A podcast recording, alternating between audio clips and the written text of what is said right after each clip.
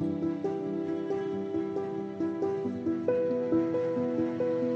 никто, я есть все.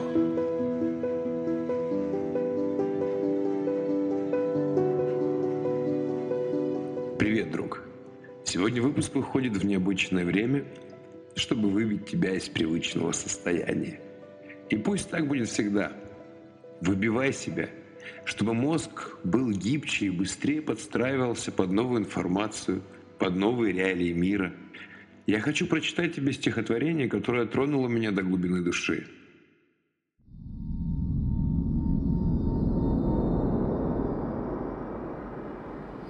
Когда теряет равновесие твое сознание усталое, когда ступеньки этой лестницы уходят из-под ног, палуба,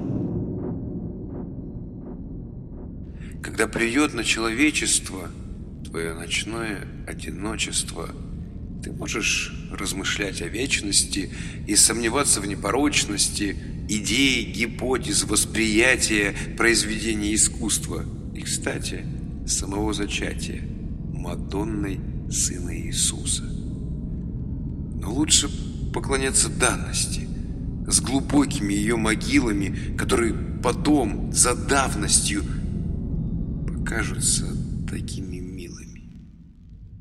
Да, лучше поклоняться данности, с короткими ее дорогами, которые потом, до странности, покажутся тебе широкими покажутся большими, пыльными, усеянными компромиссами, покажутся большими крыльями, покажутся большими птицами. Да, лучше поклоняться данности с убогими ее мерилами, которые потом до крайности послужат для тебя перилами, хотя не особо чистыми удерживающими в равновесии твои хромающие истины на этой выщербленной лестнице. Иосиф Бродский. Одиночество.